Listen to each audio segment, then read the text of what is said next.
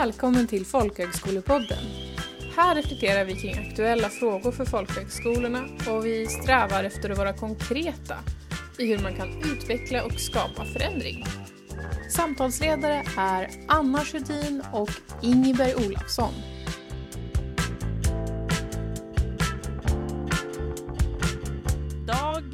Ska vi träffa Thomas Nilsson som är ordförande för OFI, det vill säga Offentligägda folkhögskolors intresseorganisation. Och också pensionerad rektor för Gotlands folkhögskola. Och eh, vi har också med oss Lisa Rosander som är rektor för Kävesta folkhögskola. Och våra tema idag är eh, alltså med fokus på offentligägda folkhögskolor. Vad behöver, vad behöver de göra för att stå starka också framåt? Eh, välkomna, varmt välkomna till er två. Roligt att ha er här idag. Eh, ja, eh, vad tänker ni om vi börjar i det här tema, temafrågan? Va, vad tänker ni om det? Eh, gör ni någon reflektion sådär eh, direkt? Va, vad behöver eh, offentligägda eller regionägda folkhögskolor fokusera kraft på för att stå starka? Alltså man kan eh, egentligen så är det en generell fråga som gäller samtliga folkhögskolor alldeles utan eh, huvudmannabestämning. Mm. Eh, vi lever i en tid när eh, demokratin är, sitter trångt och eh, eh, civilsamhället är utsatt för begränsningar och så vidare.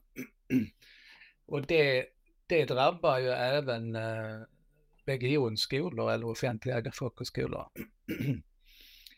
Och att inte bli ängslig i den situationen är, tror jag är det viktigaste. Det kan jag utveckla, men, men jag skulle vilja börja på det sättet.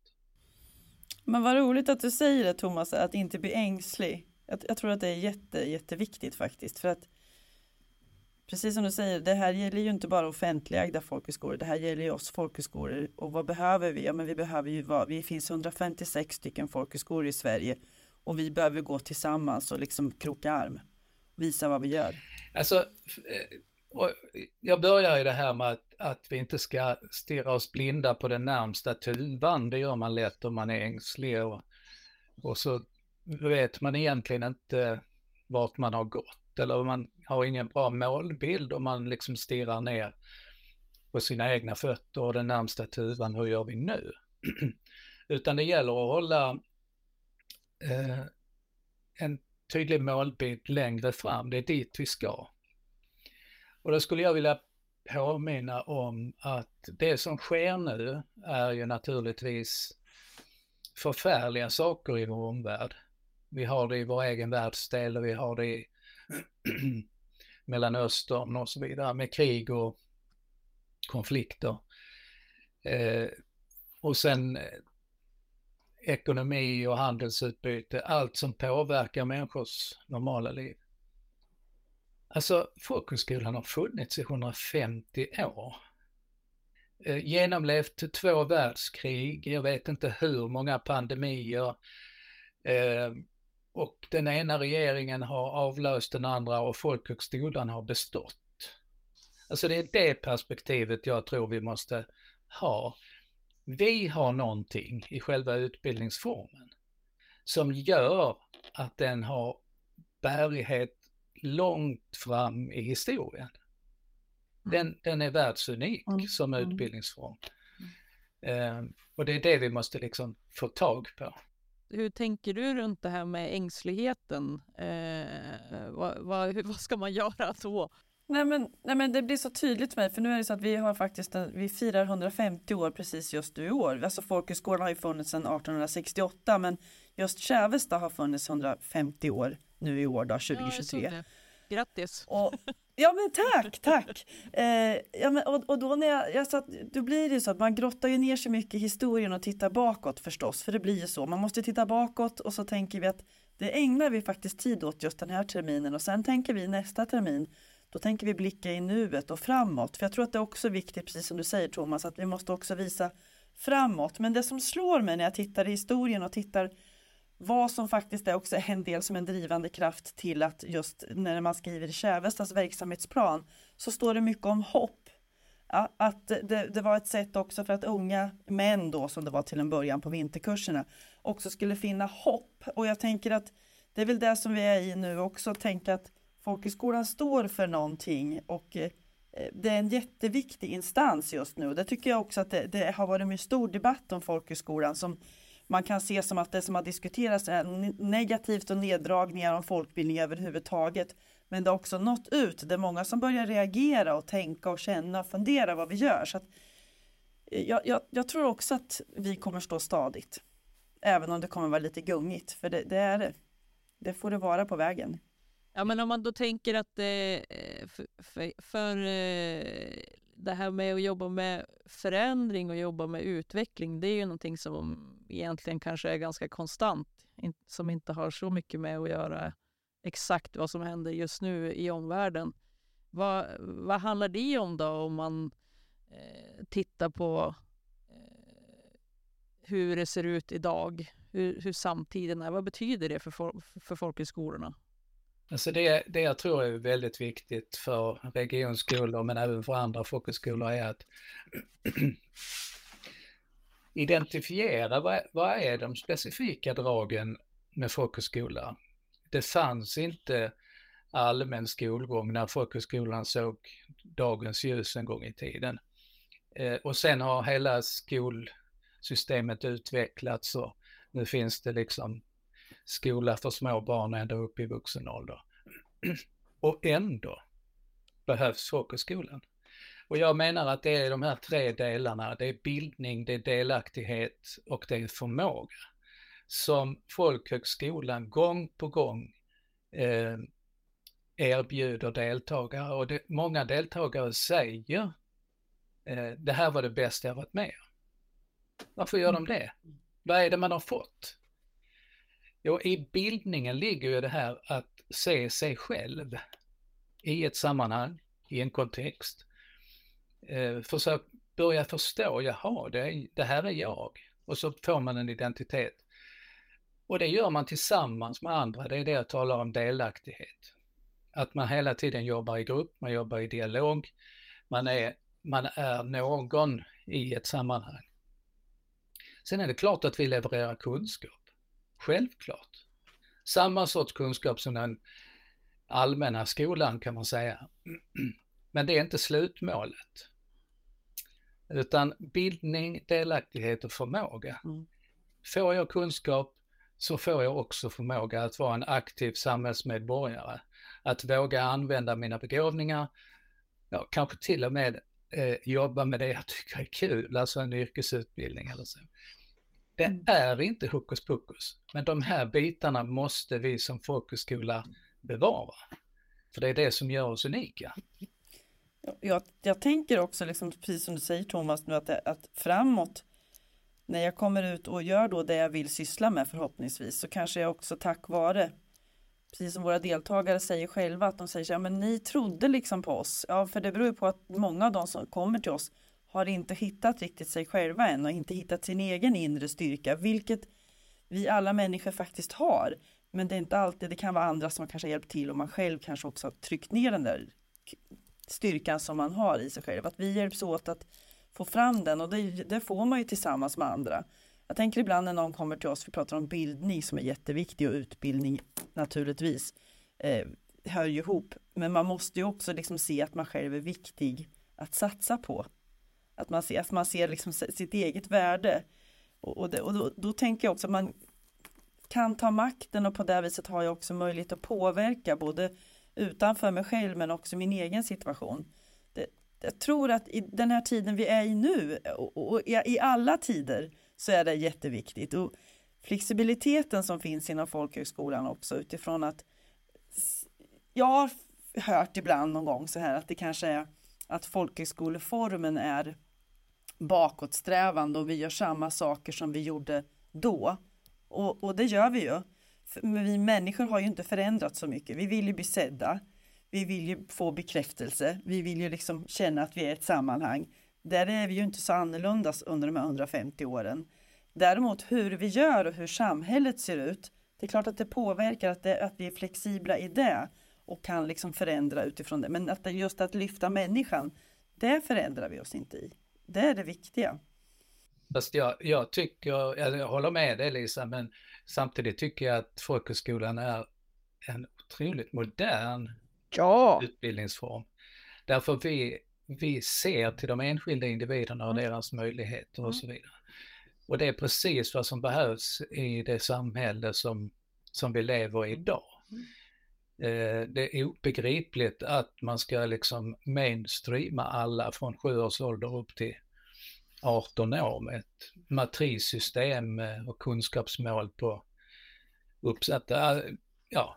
Men bara det här att behöva mätas mot varandra som man faktiskt inte behöver göra på en folkhögskola, utan här växer man tillsammans.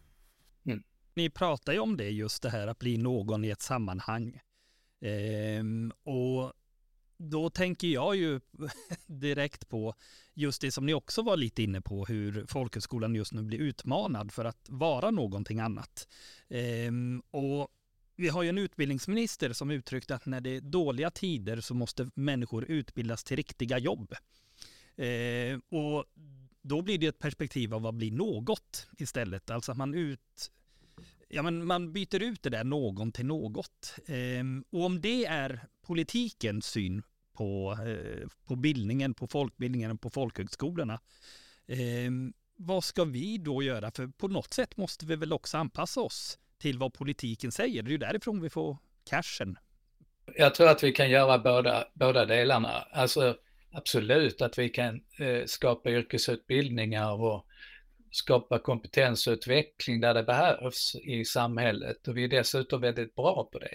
Men inte tappa bort den andra biten som handlar om att eh, skapa trygga, starka, växande människor. Eh, jag tror att vi klarar av att kombinera det. Sen finns det en bildningslucka som vi får hjälpa, hjälpas åt att täppa till i politiken. Det, det, är så. Man... Det kanske finns en slags politisk ängslighet. Nu pratade jag om ängslighet tidigare. Att det kan vara att pendeln slår ganska hårt från det ena till det andra när det väl liksom ska göras någonting. Man kan behöva göra både och. Precis.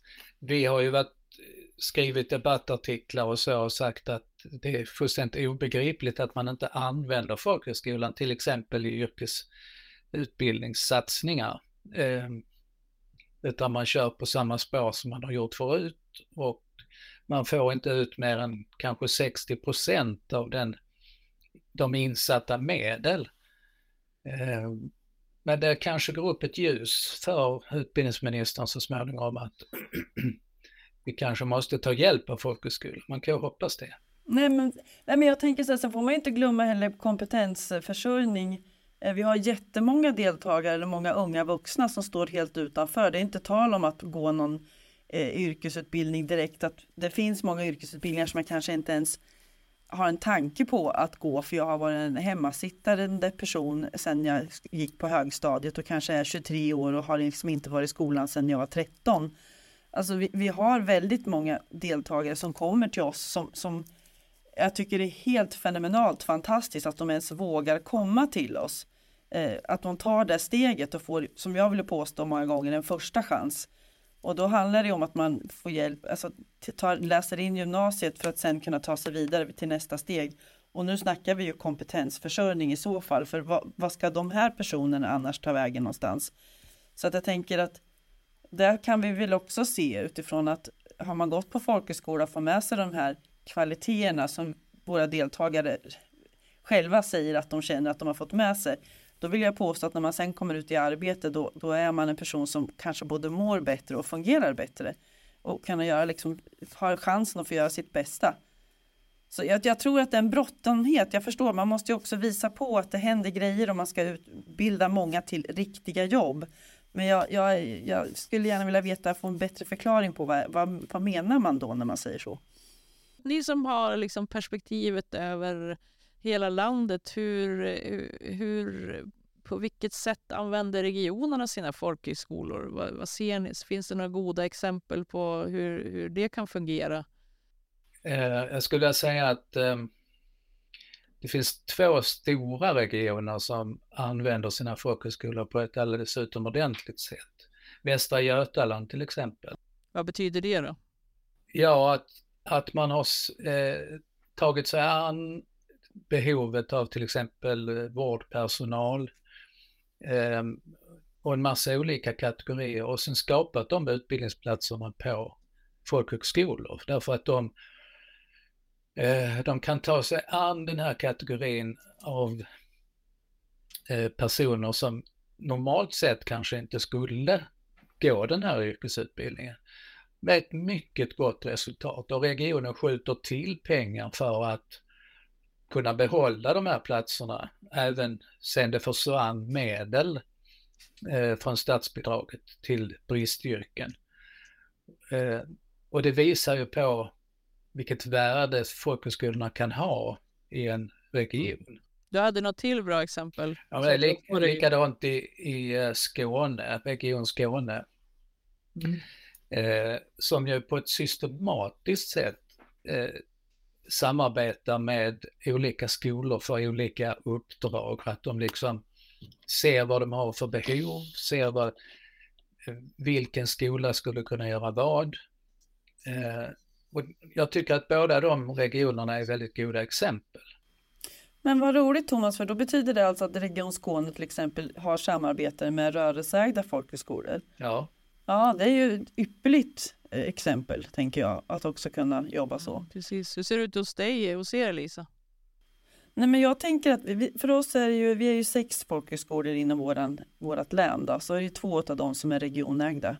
Och det är ju Kävesta och Fällingsbro. Och jag kan ändå se, eh, och nu när jag är lite, nu är jag lite nördig i det här med att titta bakåt i historien och så, så kan jag se många många viktiga delar för Kävesta som faktiskt, och de besluten är ju tagna utav våra politiker utifrån att vi fick den profil vi fick, vi fick ett uppdrag att börja med musiklinje utifrån att man såg att Örebro eh, universitet, dåvarande högskola, behövde eh, studerande som hade mer på fötter och man såg att man behövde liksom få ett mellansteg. Det här kulturella ekosystemet som vi pratar om idag. På 60-talet såg man redan då att de hade lite för lite med sig. Tog man hjälp av folkhögskolorna, i det här fallet Kävesta. Och sen ser jag också liksom den här satsningen som vi har gjort nu på hos oss specifikt då, på allmän kurs, att vi har 50% allmän kurs som läser in gymnasiet och det var det fick vi ett direkt uppdrag 2013. Vi fick lägga ner en, en filial som vi hade inne i Örebro där vi hade en animationskurs utifrån att vi skulle göra en extra satsning på, på allmän kurs och det innebar inte bara det att vi skulle utöka utan att vi också skulle använda och finansiera Eh, till att vi alla fick en bättre kompetens, att vi hade kompetenshöjning för all, all personal på skolan. Och det ser vi ju nu att vi har liksom, det är många deltagare som kom till oss som har någon typ av MPF eller eh, psykisk eh, mående som, som gör att vi har fått mer kunskap och så ungefär 74 procent av de som läser på allmän kurs har extra behov och vi känner att det är ju en satsning från vår region, vilket som känns helt rätt i linje för för oss. Vi ser att det är många här i, i vårt län som saknar gymnasienivå. Alltså jag skulle faktiskt vilja lyfta in en jätteliten region, Region mm. Gotland. Mm. Um, Men en som du känner väl? ja, kan man säga. kan man säga.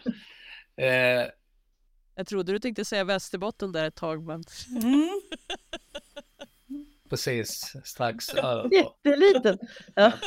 ja, men man hade ett, ett jättestort behov på Gotland av eh, behandlingsassistenter eller folk inom socialtjänsten eller inom vård och, och eh, ja, behandling och så. Och då, då frågar man helt enkelt folkhögskolan, vad kan ni göra? Hur kan ni bidra med det här? Och så startade ett samarbete med högskolan och vi skapade våran socialpedagogutbildning. Nu är den, ligger helt på folkhögskolan så den har ingenting med högskolan att göra. Eh, och det levereras alltså människor till fritidsgårdar, till behandlingshem, till skolan, till eh, alla sektorer i det gotländska samhället. Det är till och med så att man har infört nomenklaturen socialpedagog som en officiell titel i Region Gotland. Eh, jag tycker det är ett jättebra exempel. Sen vid ett, ett stort politiskt möte så ställde man frågan från politiken, var, varför har, kan inte ni göra lite mer yrkesutbildningar? Vilka yrkesutbildningar har ni? Eh, och då kunde jag peka på socialpedagogutbildningen som ju är en, och vi har även andra vårdutbildningar. Men det som jag tycker är intressant är att politiken inte förstod att filmutbildningarna på, på folkhögskolan försörjde stora delar av den omfattande filmproduktionen som görs på Gotland under hela året. Eh, och det är väldigt, väldigt många som, som eh, i de här stora filminspelningarna som kommer från folkhögskolans filmutbildningar. Så de kulturella och kreativa näringarna mm. är ju en viktig del i den svenska ekonomin, en av de snabbast växande.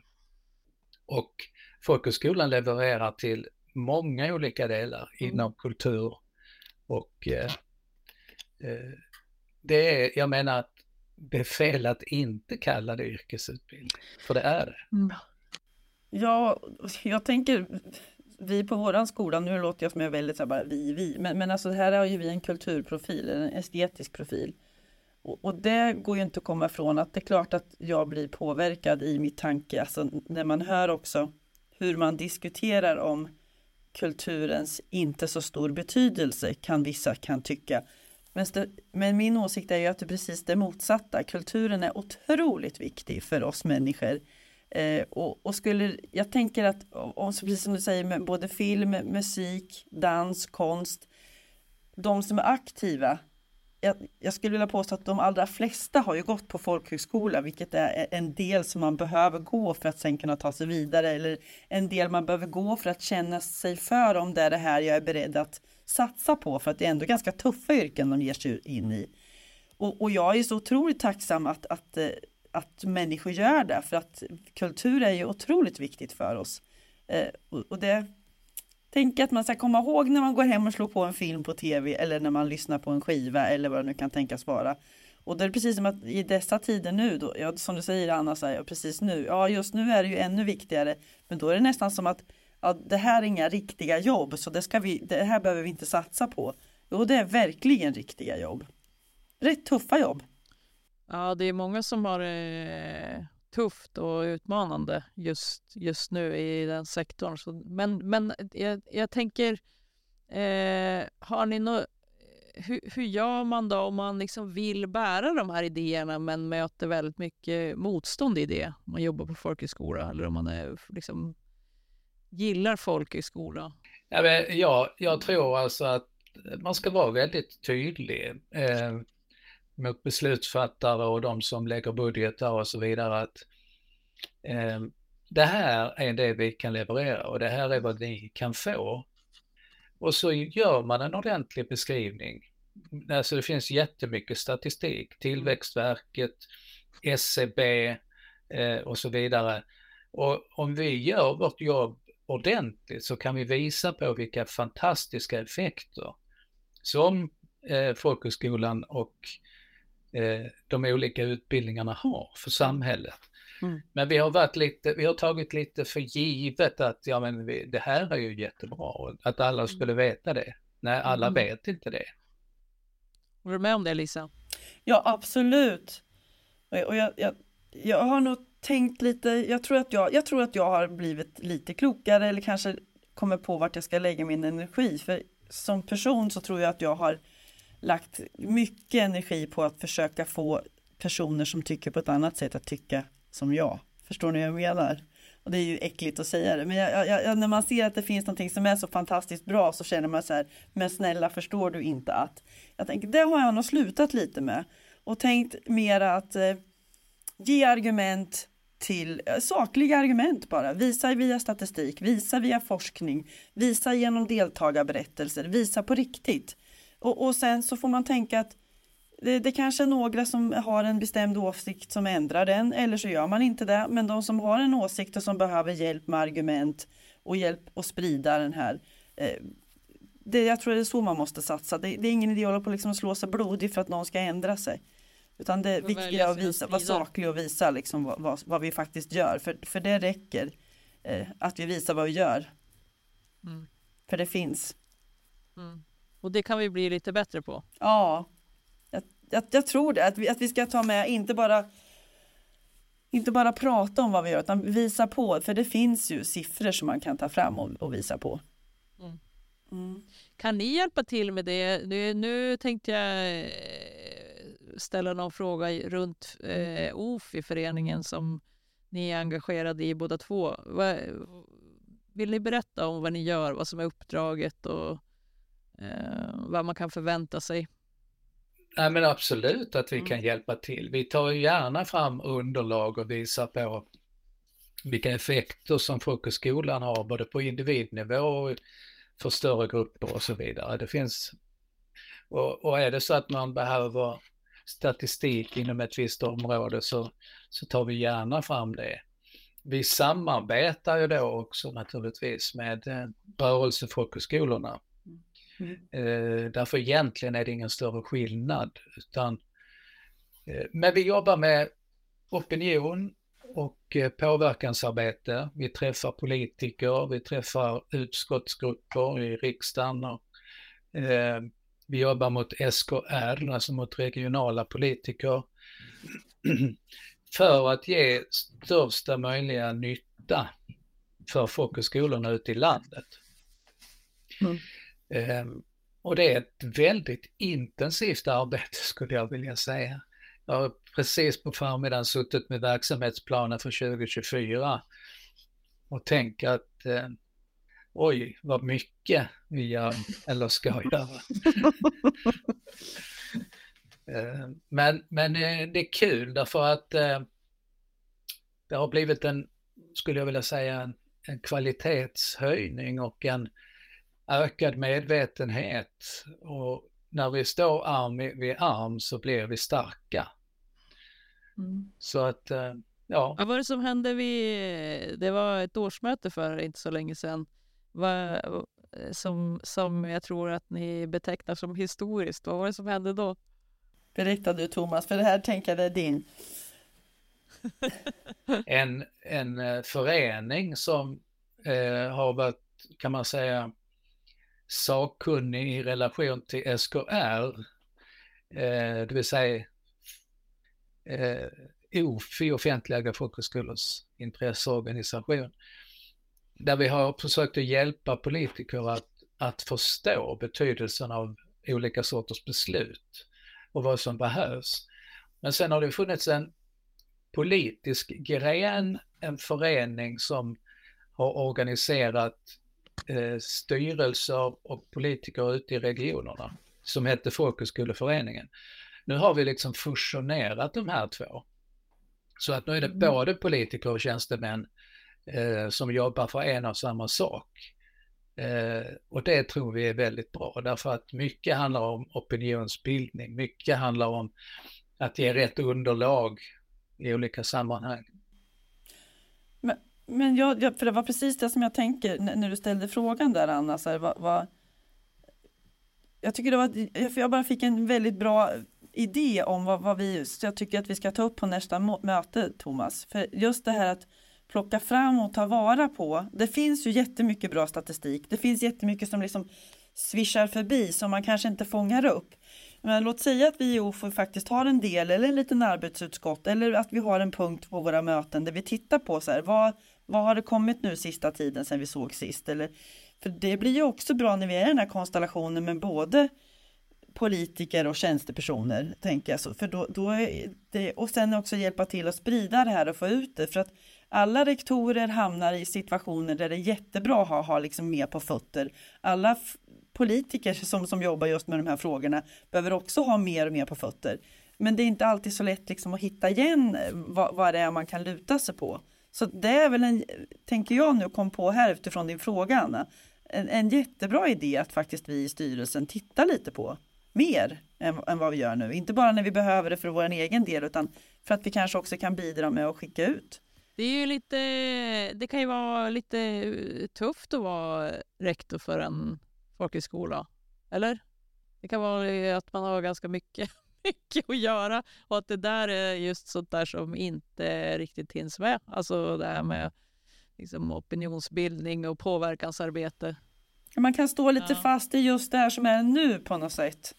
att, att man får liksom kötta på så mycket med det som händer nu och då är det jättebra att liksom få, få lite draghjälp på det viset. Om man känner sig trygg och man kan bemöta påståenden och så mm. utifrån en saklig verklighet. Mm. Eh, då behöver man inte stå med mössan i hand. Nej.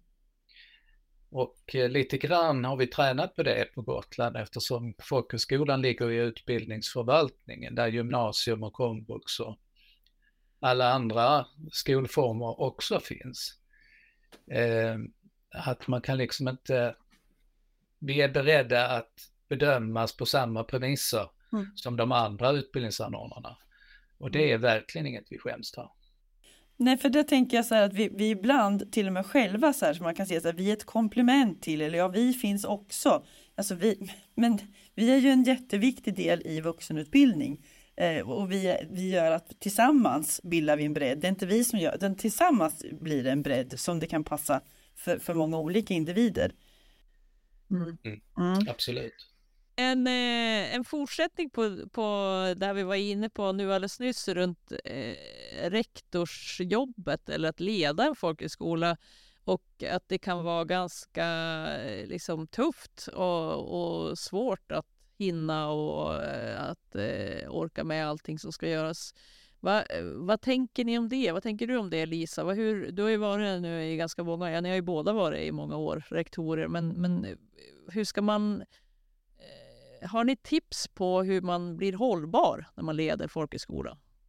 Hur man gör? Eh, det som jag tänker för hållbarhet är att se till att man har personer runt omkring sig som är duktiga eh, personer som behövs i en organisation på en folkhögskola och att det ligger inte bara på mig att, att det ska bli bra utan det handlar ju om att jag har eh, en skolassistent som jag har ett jättefint stöd i och att jag också kan delegera och känner mig trygg i det, vilket kan vara jättesvårt om man har ett stort kontrollbehov, vilket jag personligen upptäckt att jag nog har. Eh, men, men alltså då gäller det att när man har jätteduktiga, jag har ju personer som är mycket duktigare på många saker i många områden, mycket större kompetens än vad jag har i de områdena och då hjälps vi åt. Så att, att våga att inte våga, att inte stå ensam, för, för, man håller inte då, eller min, min, min känsla i alla fall, att det, det blir inte bra då. Vad säger du Thomas, hur är det med ditt kontrollbehov? Nej, alltså jag tror att det är direkt skadligt att ha mm. ett eh, stort kontrollbehov mm. om, som rektor. Det går eh, inte. Nej, snarare så ska man veta vad man kan, men man ska veta sina gränser och mm. man ska samla de resurserna omkring sig. Eh, jag tror att de som bränner ut sig, det är de som ska ha fingret i alla, mm. i alla syltburkar mm. samtidigt. Det går inte. Mm. Utan man ska försöka att staka ut i vilken riktning och man ska försöka få med sig så många som möjligt på den riktningen och eh, ge återkoppling och eh, berömma folk för det de gör, men inte gå in och peta i hur Nej. de gör det. Är rektorerna bra på att stötta varandra upplever ni? Finns det liksom forum för det? Det tror jag. Vi, vi har ju dessutom inrättat så när det kommer nya rektorer så, så erbjuds de en mentor av någon som har varit med ett tag. Eh, men jag tror inte man går in och blir folkhögskolerektor om man inte har en, en grundhållning där man eh, vill dela och är beredd att ta emot eh, hjälp från andra. Eh, jag tror att det är ett måste för att mm. man ska hålla över tid. Mm. Jag, jag, tänker att i många olika sammanhang, jag tänker så fort vi träffas någonstans när vi, när vi är på olika konstellationer där det, många rektorer träffar varandra och biträdande rektorer, så har vi så otroligt fint utbyte med varandra. Alltså mycket bra diskussioner och bolla. Eh, vi har ju väldigt eh, mycket lika och sen får vi lösa det på lite olika, med olika förutsättningar. Men är, man ser ju alltså det, det är ju ett, ett jättefint stöd och, och, jag tänker också den här att jag har förmånen skulle jag säga att få sitta med i styrelsen och komma lite närmre mig, för, för mig som rektor så har det, har det hjälpt mig jättemycket. Det har varit mycket extra jobb att sitta med i styrelsen, men det har också gett mig väldigt mycket tillbaka. Ja, men, eh, vilka, vilka värdefulla reflektioner. Jag tycker det har varit eh, otroligt fint eh, samtal som vi har kunnat och jag är jätteglad att ni tog er tid att vara med idag. Vi ska avrunda nu. Eh, är det någonting som ni tycker att ni verkligen hade velat dela med er av till de som lyssnar och den som lyssnar på Folkhögskolepodden? Som vi har missat att prata om. Om man jobbar på en folkhögskola eh, och man känner att nu är det tungt och nu är det svårt och nu är vi utsatta för både det ena och det andra. Så tänker jag att, ja, men det, det här har vi varit med om förr. Eh, vi bär på någonting som är betydligt eh, större och starkare och hållbart över tid. Vi ska bara bevara det som är det unika. Då kommer det, kommer det ljusare tider lite längre fram. Så bra! Jag vågar stå i det här lite. Bra! Jag, jag håller med du. Det kändes som en tröst för mig med. Vi blev alla peppade. Ja, är jättebra. Ja, men stort tack Thomas och stort tack Lisa. Eh, och tack till alla Tack. våra lyssnare. Och eh, då avslutar vi för, dag, för idag. tack.